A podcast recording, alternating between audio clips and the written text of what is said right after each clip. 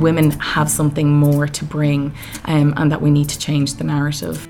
Hello, and welcome to the Women in Leadership podcast, where we bring you fascinating interviews with inspirational women on a whole variety of topics.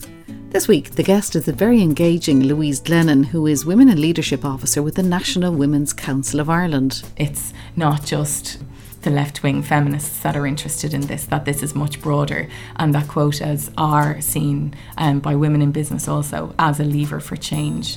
Women are 51% of the population, but you'd never think it by looking at the cabinet table or by the numbers of women in Dáil Éireann or on the board of any typical bank or business in the country.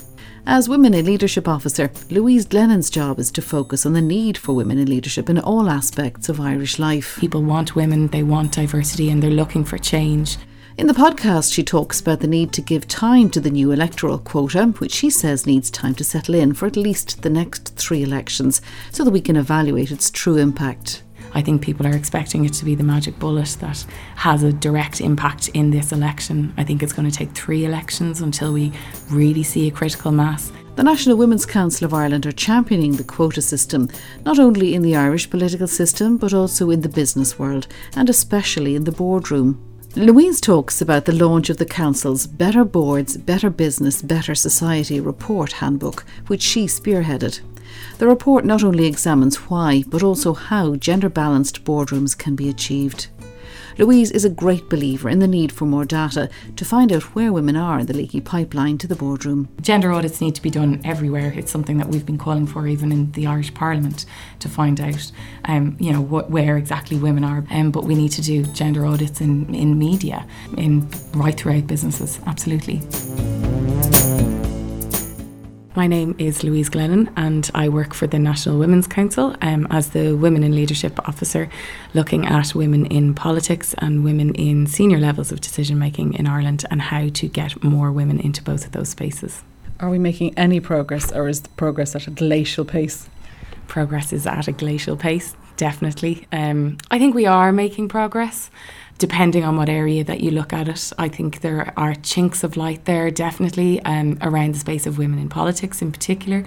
Um, we have the quota now. The fact that that um, legislation was brought in, I, I think, shows that uh, some of the arguments have been won and hearts and minds have been changed. I don't think it's being fully implemented and implemented with the spirit of the legislation in mind um, on a national scale. But I think we're getting there. I think there are more, there are, not even I think, I know there are more women that are putting themselves forward um, for the next general election to be elected as TDs. Um, and that's a positive. And I think if you look at the results of the last general election, which is nearly five years ago, um, and also the results of the local elections, people are voting for women, um, and the, you know the margins of the, the women that don't get elected are far fewer than the men that don't get elected. People want women, they want diversity, and they're looking for change, um, and even the subsequent by-elections as well. I think in three out of four of those by-elections, women were elected, and we need to take that and listen to what the electorate are saying, um, and provide them with more and more choice, and, and encourage more and more women to go forward. So I think in that area we're making um, progress, but we also need to give the quota some time and some space. I think people are expecting it to be the magic bullet that has a direct impact in this election. I think it's going to take three elections until we really see a critical mass and until organisations nationwide are c- comfortable with rolling it out and don't question whether it's a good thing or a bad thing or an anti-democratic thing. Um, we need to to see it for what it is and the purpose of it. And as I said, you know, focus in on the spirit of it um, and, and trust it and allow it to, to run its course, um, at least for three elections. We were at that Women in Leadership North and South a few weeks ago, and one of the things that some of the young women politicians were saying is that women are being put forward in unelectable seats or where it's going to be really hard for them to win. Do you think that's true? At this stage, I would be reluctant to say that it's it's true. Um, I think maybe over the next few months, depending on how many women have been selected and how far off the quota they are, um, they may choose to put yeah women in that don't necessarily have a chance that may not be from the constituency um, or that may not understand or know the constituency well. I would be concerned that that is a, a path that we will get go down the closer we get to the election once it's called. I think another thing that came up at that conference was, um, you know, if a woman doesn't get elected, that the electorate or the commentators are actually very tough on them. Whereas if it's a man doesn't get elected, they'd say, "Oh, she did, you did your best. You can get it the next time." Do you think the, the electorate will be forgiving of women who don't get elected? In broad, sweeping terms, we probably judge women differently to how we judge men. Uh, we judge women candidates pre-election in a different way to, to men. Appearance comes in, how a woman looks and speaks and talks and sounds. And um, the, the aesthetic things are much more important to us as voters when, when it comes to women than um, in terms of how we treat men. I think and then in that sense, if we look at after they don't get elected, that probably we judge them also in, in a different way. I'd, I'd say the quota will come in for blame and that will kind of almost be associated with women that don't get elected. Do other countries have quotas, or what's your knowledge around that? Do other countries have quotas, and how does it work? I know one that I look at quite regularly in terms of why quotas and what is the positive impact of, of having quotas um, on a parliament is Sweden. Um, and they've interestingly implemented a quota, not in the way that we have though. They haven't didn't bring in a law. Essentially, they spotted a gap in the market um, as political parties, and they wanted to figure out a way to activate women voters to vote for them. It was a cynical move, and they believed the way to attract women was to have women on the posters. And they were right, it worked for them. Um, so they all commonly agreed, um, all of the parties, to have a quota of sorts, but to achieve it internally in whatever which way they wanted. And it worked out as a success. And more importantly, I feel, is that they gave it the analysis that I read um, through was over the course of three different elections. After the first election, women, or the frequency with which issues that related to education, childcare, um, social services, hospitals, um, and women's health started to increase. They started to increase though because the women were raising it themselves. But then, after another election, when the number of women increased even further, men started to raise these issues as well. And just the simple presence of having women and gradually increasing numbers of women um, throughout the election process made it okay. It changed the culture of the parliament and made it okay for men to talk about what otherwise, in inverted commas, would be perceived as women's issues. Um, and like Sweden is widely regarded as one of the most equal societies in the world. If we use that as our barometer and, and give it those three um, those three election cycles and have a look at at the impact not on the election process but on the decision making process and on debates, I think that's where we really stand to gain if we're that patient. Talk to me about uh, the the women on boards, uh, the better boards better business, better society.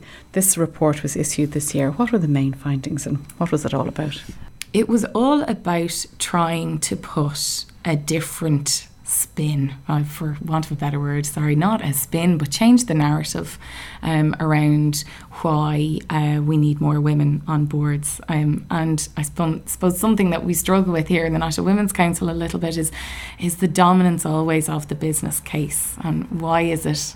That it's the business case that wins out. Um, why is it? Because the bottom line works. That's why we'll put our money behind it. Um, and there are so many positives for having gender equality in Irish society that is just that that moves beyond just the bottom line. Um, and I suppose yeah, so we wanted to change the narrative a little bit. There's no getting away from the importance of the business case, and you know we have included that in the piece, but also the benefits it has to our wider economy and to the, the state um, and also to our gender roles. But we looked at a number of different levels, um, mainly looking at the pipeline at the management level and at the boardroom. Um, and seeing all three as being really important. The boardroom, I suppose, for this particular report being of the greatest importance from a leadership perspective, because um, I suppose the value of leadership um, and the simple optics of strong leadership and the impact that that can have at all the other levels we believe is very important. Um, so leading from the boardroom but not forgetting about any other level as well um, that you know for the boardroom to be effective that um, the leadership pipeline also has to be there and be strong. Um, so we made a number of different recommendations um, about how to strengthen each level um, including the pipeline, looking at um, family friendly working practices. Um, right up um, through to um, implementing a quota at board level. So it's quite a holistic picture. Um, and I suppose what we're trying to say in the report as well is that no one piece can be done on its own. We can't expect that gender friendly practices is going to change. Um, uh, the face of leadership in Ireland. And likewise, to do a quota alone may only just focus in on a, on a small section of people who are already um, working in a particular circle. Um, so what we need to do is, is create, yeah, make lots of changes all at the, the one time or in a, at least a phased process um, and hope that at every level with all of those changes that it will ultimately um, make significant change and not at a glacial pace. Well, they say you, you can't improve what you can't measure. So, how do we measure the pace of change? There is in Ireland a huge lack of data. And I think other countries um, have found it also in the Australia and the UK going back maybe five, six, seven years but they've done a lot to address it. Um, here in Ireland, we haven't at all yet. Um, some companies have done pieces privately, but I think there's a lot of learning that, like, we can get on a national scale from things being done publicly. Um, one of the recommendations in the report calls for a women on boards review, similar to the Lord Davies report in the UK, and it's something that we'll have in our pre-budget submission, um, and also what that we'll include in our election manifesto. And we're trying to get also corporate support for that because many private businesses come to us asking for data. And we in the National Women's Council don't have the, the funding or the capacity to, to to find that data. But like the, the demand is there for it and the demand is there because people really want to understand what the trends are, where women are. Um, because I suppose often we look at the boardroom alone and the figures there are stark. It's just over 10% of women in boardrooms. But they're, they're boardrooms that are floated on the stock exchange, and there's only a very low number of those companies in Ireland. And we don't have enough data around small firms, small to medium enterprise, and where women are in leadership positions there. Um, there's no doubt that women are in the workforce, um, and if we look at the number of women in the workforce, you know that that that figure skews things because women tend to be at lower or uh, middle management level and don't seem to get much higher than that but a lot of what we know is is often anecdotal mm. um, and relying on um, some corporates to publish results um, or good relationships with HR departments who might share the findings privately of their results.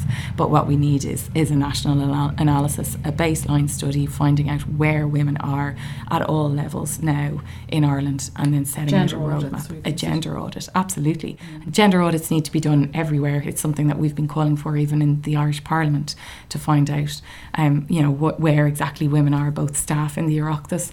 Um, and also uh, in terms of the, the, sheer physicality of buildings being being quite masculine and male domains, um, but we need to do gender audits in, in media um, and in, in in right throughout businesses. Absolutely.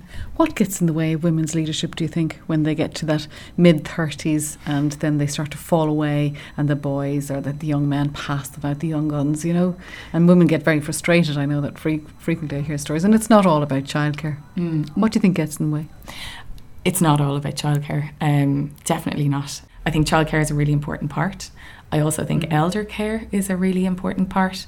Um, I don't think we value care sufficiently in Ireland. It tends always to be women that um, step out of um, the workforce to look after children, or women that step out to look after um, their parents or even their in-laws, um, while the male might uh, might stay on in work. There's a number of other issues, though um, the gender pay gap, women get paid less than men.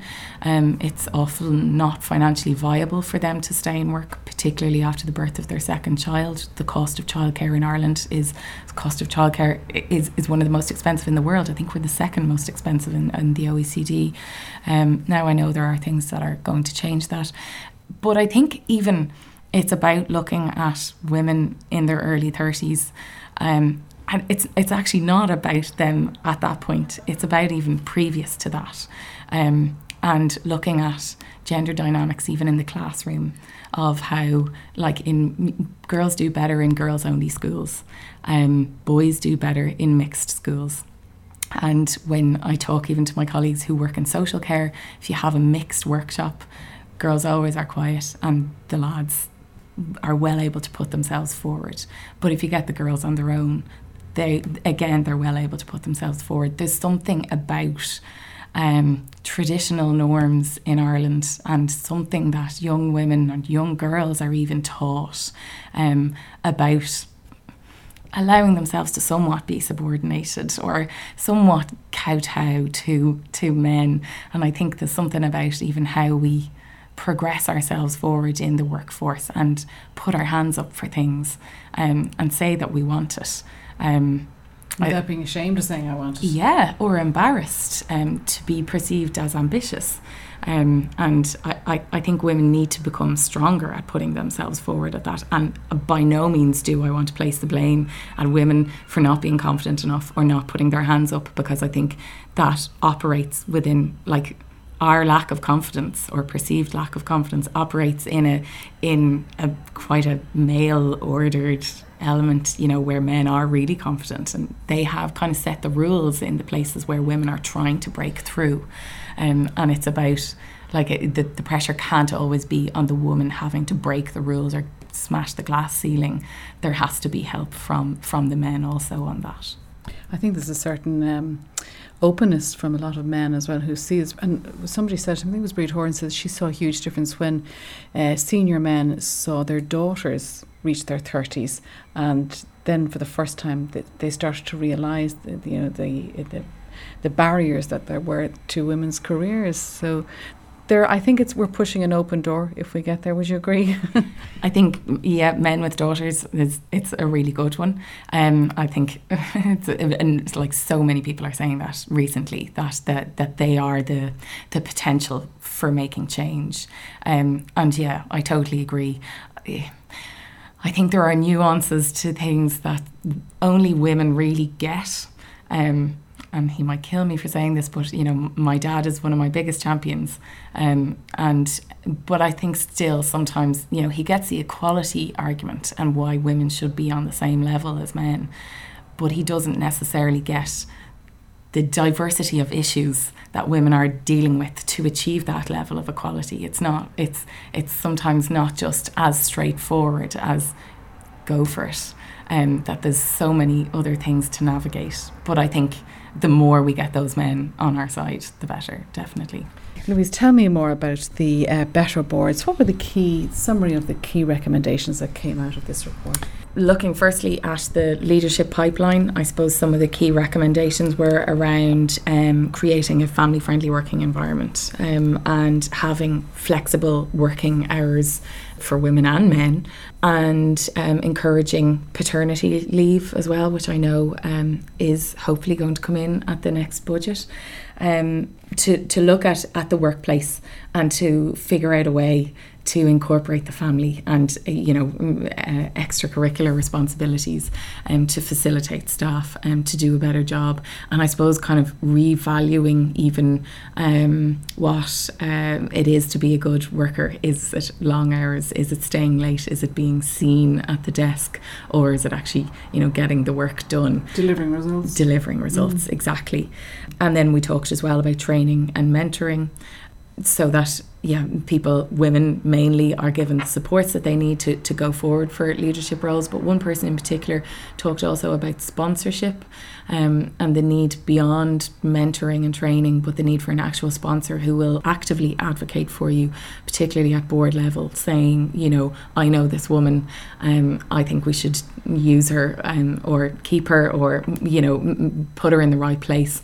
Um, and there was, yeah, one woman in particular said, you know, the, the mentoring was needed but it was needed to get myself into a into a space where that sponsor then would come in and and really drive forward for me um, and support me in terms of trying to get a promotion. So I thought that was really interesting. Yeah. Do you think women find it difficult to ask for mentoring and support?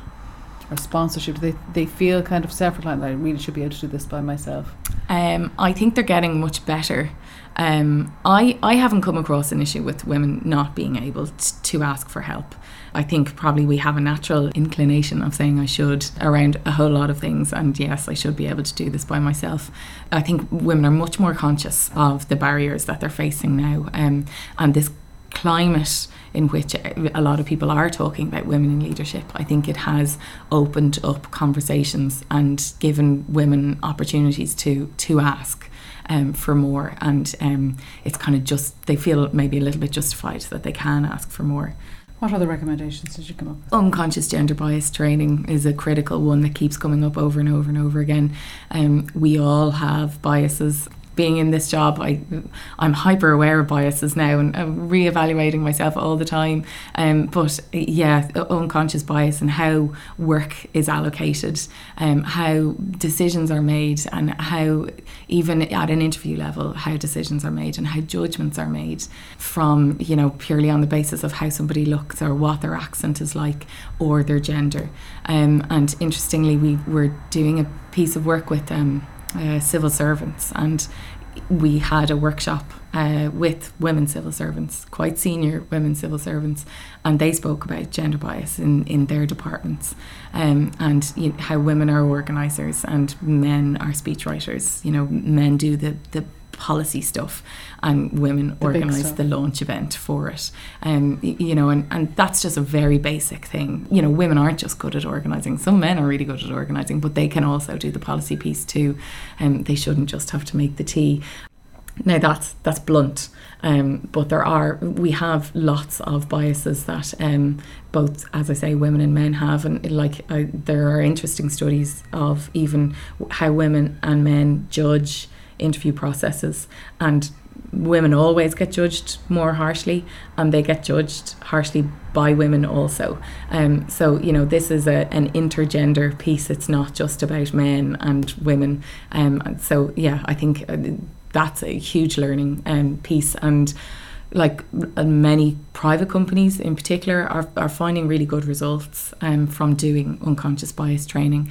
There's a new piece, um, MARC Men Advocating for Real Change, and it's kind of building on that piece that we were yeah. talking about, even mm. men who are fathers um, and uh, just getting specifically looking at, at men and in, challenging their biases and encouraging them to make change. And I know a number of companies, um, Dell um, in particular, are really championing it. Yeah. Um, and I think Vodafone are about to roll it out also. And they've they've already sent some people um, to to go on the course and have found it almost life changing. It seems in in doing this piece. And they use little examples like. Um, you know, showing a video of a, a, little girl running, and that that that joke about oh, well, you run like a girl. How do you run like a girl? And, and it being a, a messy, awkward run, um, and it being a slag. You know, it's yes. it's a negative, it's a criticism, and people coming out of those that seeing that video saying, I have a little girl. She runs like a, a girl, yeah. as, and you know, why is that a bad thing? But all of a sudden there when when they when the language was highlighted to them and they may have used that language themselves at times, but then it, they started to see, gosh, that is a negative, and why are we attaching like a girl as a negative thing? Mm-hmm. So you know, it's just exposing our, our biases that we're we felt or we feel are high, harmless, and um, you know that almost sometimes as well. I think we can overcompensate because of our biases. Um, and another thing that came out of that workshop with the civil servants was that people were presuming that because women had children that they may not want extra work or special projects. And these women were saying, we'd like to be considered for it. Sure. You shouldn't just rule us out just yeah. because we have children, because men have children too. Yes. Um, they don't look at that in the same way. Yeah. No, Elisabeth Kelan in London, Cranfield University, says that you know for executive education, sometimes you know a, a, foreign assignment will be offered to a woman and, and she'll say no and then they don't offer to the next woman who mm. might just want it yes yeah. you know so a lot of executive training and you know is not even open to women in some companies yeah yeah, mm. and also as well the presumption sometimes that um, if someone is currently availing of um, flexi time um, that that it says something about their commitment to the job. Um, and some of these women were, were saying, you know, if a spe- special project comes up and it's only a short term piece, I may be willing to gain that additional expert experience um, that I'll be willing to come off my flexi time. But if you know, if you think I can do it, ask me. Don't look at my own personal circumstances. Let Okay. me look at those circumstances and make that decision for myself. Um, asking women if y- y- you know you identify a gender gap, and that's one thing we would recommend as well is that gender gaps should be identified in the same way as some people look at age, they look at ethnicity, they look at um, whether you're an accountant or a marketer. You know that that gender is a, a positive thing to bring to the board. That diversity should be there. So if it's an all male or predominantly male situation, um, or um, as well female, that um, you know to, to actively seek out um, women to diversify. yeah to diversify Yeah. um, and that it's not enough just to say there are none um, because there are you know there are plenty um, women are better educated in Ireland than men are um, but they do sometimes need to be asked Mhm. In academia, I think the, you know the, the numbers of women who are at universities and sixty percent, you know, forty percent men, Yeah. young men, and yet as the academic ladder goes up, there are fewer and fewer women. yeah You know, ac- in academia, I think it's less than twenty percent women at the top professorial level. yeah But we would hope that, you know, things will change and that we might get a little closer to 50-50. Because when you think of it, we're 51%. And, you, and sometimes when you hear, you know, that this is a minority issue, we say, well, it's not actually. yeah but we, I think we probably don't call it enough. Do we? Do we call it out enough and say, look, this isn't fair? And do we sit on our hands and just sigh a lot of the time when we should be actually calling it out? Yeah, I think we do uh, probably a lot, um, and I, I, I think some women can often be reluctant to to name it, um, to call it out, um, and uh, for fear of it be of of negative repercussions on them for actually calling it a, a, a gender problem. And, you know, I've heard from unions often saying we don't get any gender um, complaints, no complaints on the basis of gender. Um, and i- an, acad- a union representing people in academia, and th- this was a woman saying it to me, and she was like, just saying we're appealing for it because we know it exists, but women won't call it out for fear that they may get marginalised. They may then completely um, knock themselves out of the running for another. Not Um, an unreasonable assumption. Yeah. Yeah, absolutely. So I, I- I think you're right that we can sit on our hands and sigh, but that, that can often be an educated decision. But nonetheless, uh, I suppose we need change makers there and we need to challenge the system. And, and I, I would encourage women to stand up. And I hope that the, the recent uh, example with Micheline Sheehy Skeffington and her colleagues in Galway just shows that there is an appetite there now. Um, but it's about, you know, in, ensuring that that is delivered in other colleges as well, rather than just hoping we need to actually make it happen. Any other recommendations? We were supportive of the government quota um, for state boards, the 40% quota. Last time I checked, it was 37%. It, the target is 40%. Um, sorry, it wasn't a quota, it was a target. Um, and uh, they look like they will soon deliver it. Um, fantastic, isn't it? it shows it can be done when you set a target. yeah, absolutely. Um, and, uh, you know, there's been a few issues along the way, um, which I think have actually helped to drive the target, exposing um, problems where men were appointed um, and mm, perhaps unfairly. I think that has really helped to, to drive the target. Um, it should be reached and exceeded. I think it should be analysed what worked and what didn't. Going back to your gen, your disaggregated data, like I think we need to learn from all of our experiences. The quota would be the really biggest thing for us, um, and this is a, a legislative quota. What about Halla Tómasdóttir who came over from uh, Sisters Capital in Iceland? She was an amazing speaker at the launch of your um, Better Boards uh, document. What do you think we can learn from the women of Iceland, particularly from herself? And she was just like such a nice person, such a decent person, and had all the facts and figures at her hands or fingertips. She Yeah. was just great, wasn't she? She was brilliant. Um, she was a breath of fresh air to deal with. Um, just no airs and graces whatsoever. Um, and she knew exactly what she was talking about. She had applied um, what she described as feminine principles um, to her company, which she established prior to the crash, not but quite close to it.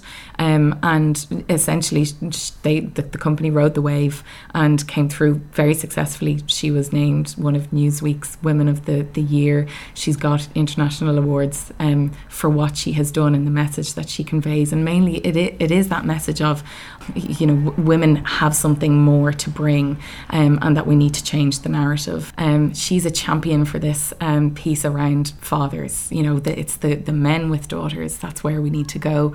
Um, but she was really mo- very much a champion for women's skills as um, emotional leaders um, and having an emotional capacity. that's um, not a negative thing. No, not at all. Uh, and being able to to empathise and relate to their team, um, and women being you know really prepared. She talked about even different funds and how you know even in financial circumstances. She gave an example of uh, women fund managers and how their return actually was was higher. I think by something like six percent um, than than male returns.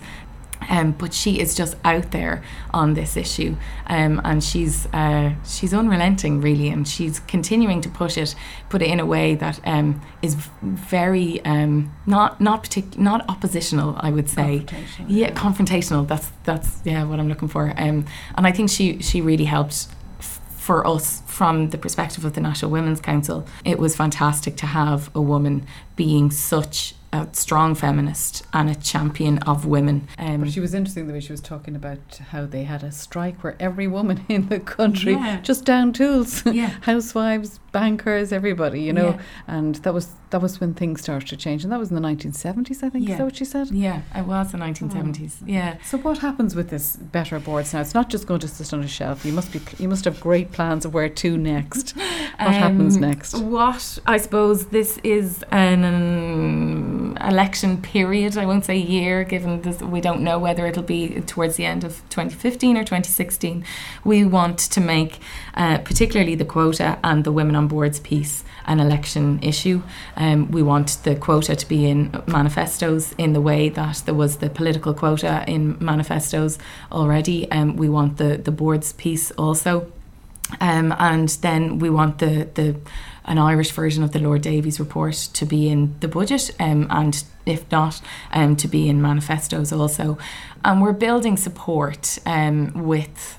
We're reaching out to women that are game changers, using Norah Casey's phrase, um, people that are pro quota um, and publicly so. Um, and we're trying to build a platform and to present these recommendations particularly again the headline, the quota, and the uh, the report, uh, and get those women who are in existing leadership positions to kind of help us to leverage this um, and to show that it's not just the left wing feminists that are interested in this, that this is much broader, and that quotas are seen um, by women in business also as a lever for change, um, and that aspirations are fine, but it's not until we actually set clear targets that we're going to achieve anything, um, and the quota being that key target that isn't just something that can be an afterthought at the end for the annual report. It has to be something um, that is uh, that is legislative and that there's a penalty associated with it. Europe has always been a big champion, um, and we thank God for the EU because of we we lost the marriage bar and women couldn't work